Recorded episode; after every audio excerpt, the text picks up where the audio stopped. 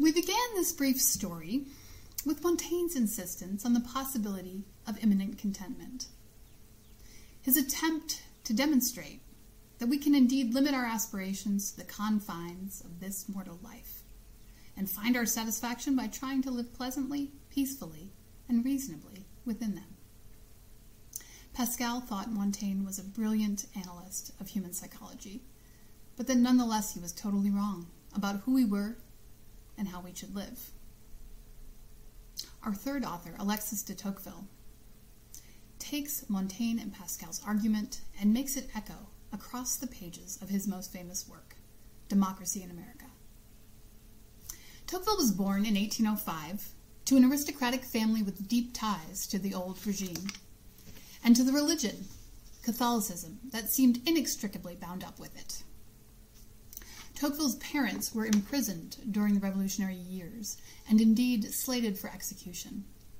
They were spared only by one of the frequent changes of revolutionary government, which allowed them to be suddenly released. But they had had the experience of watching their friends and relatives being taken out of the jail cell and led to the guillotine, one by one, and they never got over that experience. At age 20, Tocqueville's father's hair was already white. His mother had a nervous affliction which she never got over. After the family dinner, she'd take her kids and relatives around the fire and sing melancholy songs of the Ancien Regime. It would have been the easiest thing in the world for Tocqueville to adopt the largely counter revolutionary attitude of his family and indeed of his class. But he didn't do that. He also refused to break rank entirely and throw his lot in with the largely irreligious partisans of democratic freedom. Instead, he aimed to chart a new course. As he put it in his most famous work, Democracy in America, he sought to see further than both parties in order to understand the possibilities and perils of modern democratic politics, which he was convinced would dominate Western history for the foreseeable future.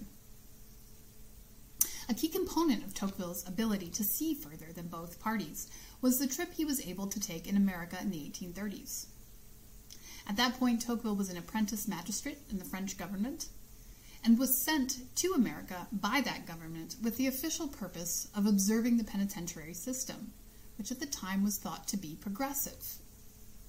Tocqueville's private purpose for this trip, however, was to observe a relatively healthy democracy in order to get a better perspective on the possibilities and dangers of this ascendant political form. Tocqueville came to America then ready to see something new. And he was able to see it in a new way. For you might say he read the prose of American life with the poetry of the moraliste resounding in his ears. Tocqueville steeped himself in the thought of the moraliste, from Montaigne through Rousseau, and when he would go to write his memoirs later in his life, would explicitly seek to describe, inscribe his own writing in that tradition. His engagement with Pascal was particularly intense. Reading Tocqueville as the heir of the moraliste allows us to see the world he depicts in Democracy in America in a new light.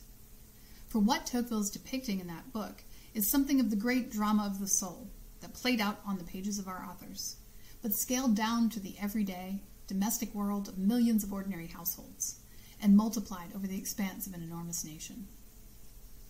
What Tocqueville sees in America is what happens when immanent contentment becomes the standard aspiration for millions of people. When he remarks that Americans are restless in the midst of their prosperity, he's thinking of Pascal.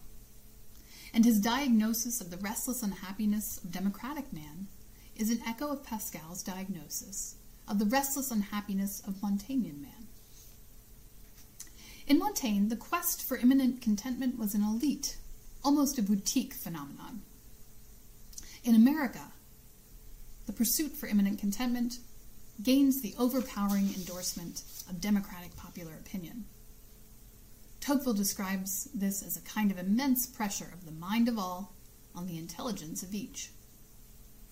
The Montaignian view that our common human condition matters more than the artificial hierarchies of social status is, you can see, the forerunner of the democratic belief in what Tocqueville calls the equality of conditions. We see the Montaignian attraction to travel and his wariness of conventional human ties in the American will- willingness to uproot oneself and follow the call of fortune across the country, leaving family and friends behind. Montaigne's love of poking fun at the high and mighty, his cheeky defense of our, ma- our material and bodily existence, become principal features in Tocqueville's portrait of democratic man. Even Montaigne's skepticism becomes the default intellectual posture of an entire nation. What does this all mean for the character of the American pursuit of happiness, which, after all, we enshrine in our foundational documents?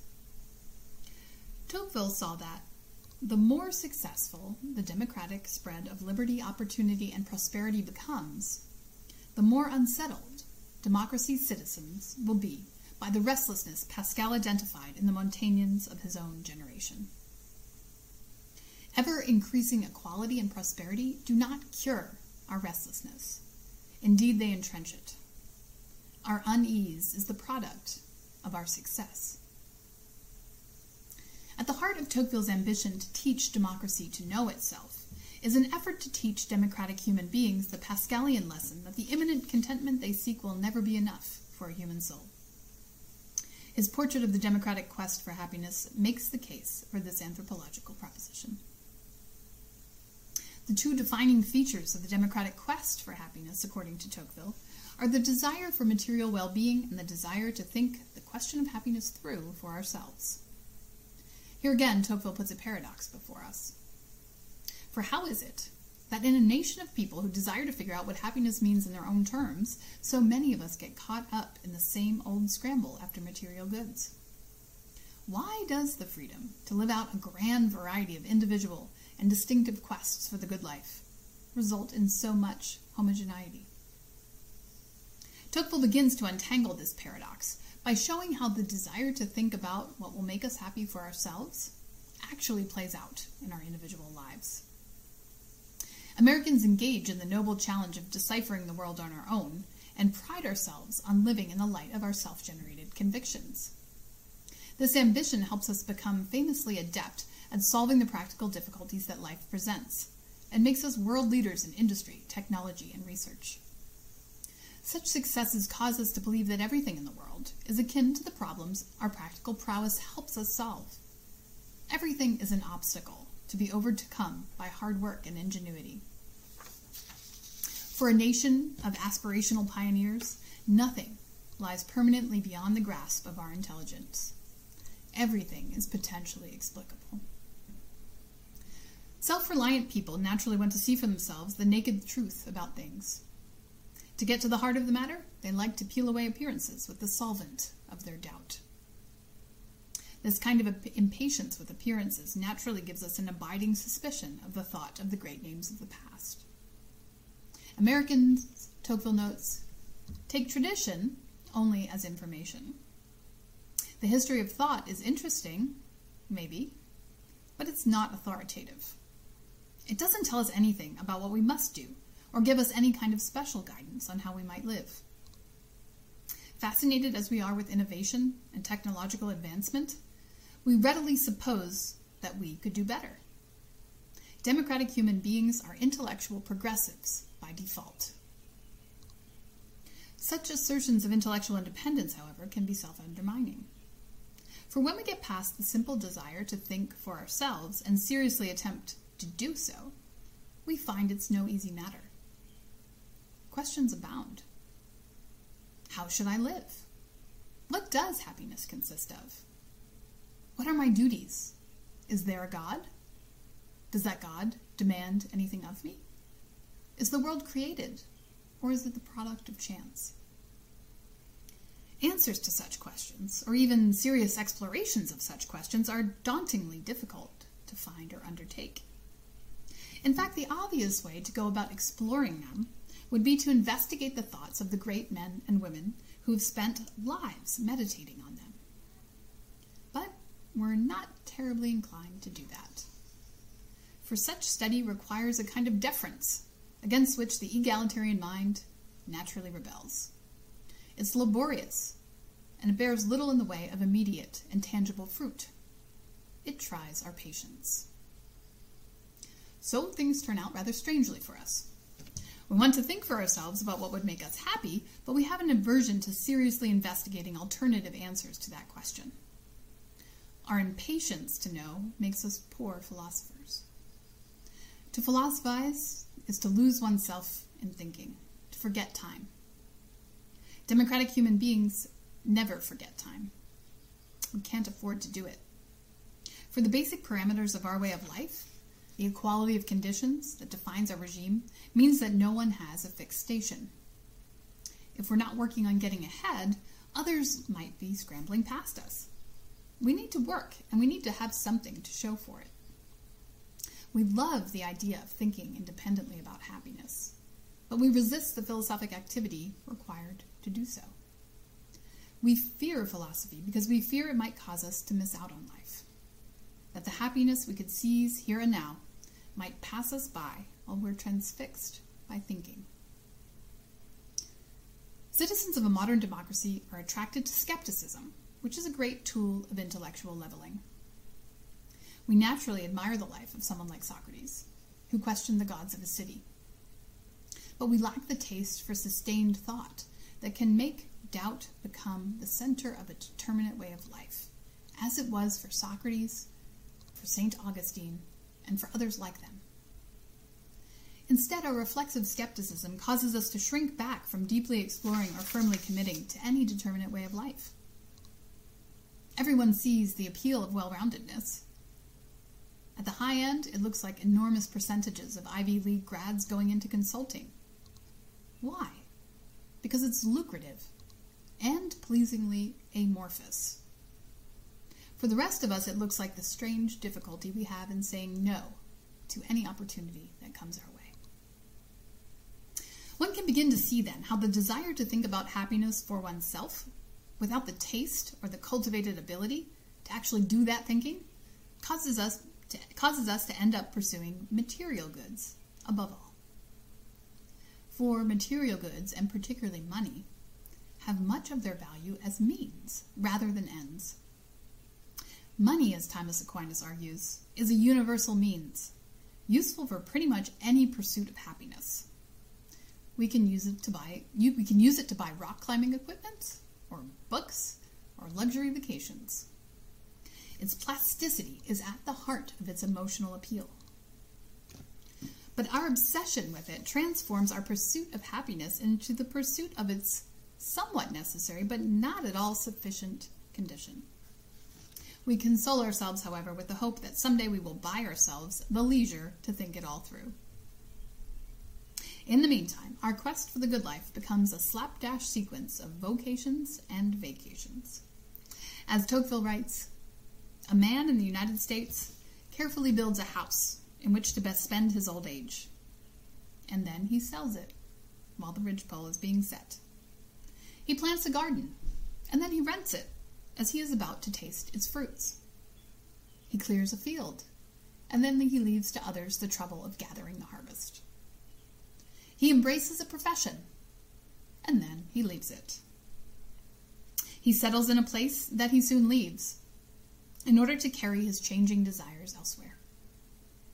If his private affairs give him some respite, he immediately plunges into the whirl of politics. And when, near the end of a year filled with work, he still has a little leisure. He takes his restless curiosity here and there across the vast limits of the United States. Montaigne self consciously designed a life without unified form and direction. Democratic human beings, discouraged by so many factors from thinking steadily about what they are and what they long for, inhabit such formless lives by default. Our conclusion. One of the main motivations for us in writing the book from which this lecture is drawn is to help our students think about their pursuit of happiness more clearly. We were puzzled and we were saddened by watching so many of them, and especially those that seem to have the most promise, falter on the very cusp of life. Our thoughts on the matter started to take shape when in the course of a classroom discussion, one of those students spoke of his deep distaste for choosing among the many splendid life options he had before him. Because it would mean converting a hazy but indefinitely promising might be into any definite is. When he said that, the room fell silent. You could tell he had touched upon everyone's secret fear. Innumerable pressures in their young lives were conspiring to encourage them to remain as long as possible in the condition of stem cells. Conveniently malleable, ready to employ their talents in whatever way might be called for. Those pressures push all of us towards a strange preference for indefinite potential over substantial reality. We wrote the book from which this paper is drawn to help people understand how we came to this odd position and we hope that it might help some of us acquire the self knowledge we would need to seek a different way forward. How might we begin to do so? The first step, we think, is to recover the suggestion that launched this whole modern love of indeterminacy the Montaignian proposition that we will find happiness by seeking moderation through variation. We need to remember that argument, first of all, to see its effects on us, and second, to think it through anew. For Montaigne's case for thorough going doubt is not as airtight as it might seem. It's worth noting that Montaigne's case for skepticism about what constitutes human happiness does not rest on refuting all the alternative arguments philosophers have made to answer the question of the good life. Montaigne does not himself engage in argument. Rather, he proceeds by piling up all those potential answers and then standing back and remarking, Listen to the clatter of those philosophic brains. And you feel why you might want to stand with him and say, That's enough. In the atmosphere of the wars of religion of his time, Montaigne's proposition seemed like a breath of fresh air. But as his daring stratagem has become our unquestioned assumption, it has come to exacerbate, rather than ameliorate, the problems of restlessness, distraction, and uncertainty with which we wrestle. Once we come to understand this intellectual inheritance, we can liberate ourselves from it by seek, seeking to think beyond Montaigne's reflexive skepticism. Approaching the questions of our nature and our good as if we might ask them with the hope of finding real answers might help the young escape from the increasingly characteristic conundrum of their lives. This will require turning back to pre modern philosophic arguments, plumbing ancient sources of wisdom in a quest for modern understanding. The moralists themselves did just that, and they wore their learning lightly. Their personal, powerful, and jargon free thought can be a model for our own quest for happiness. Thank you very much.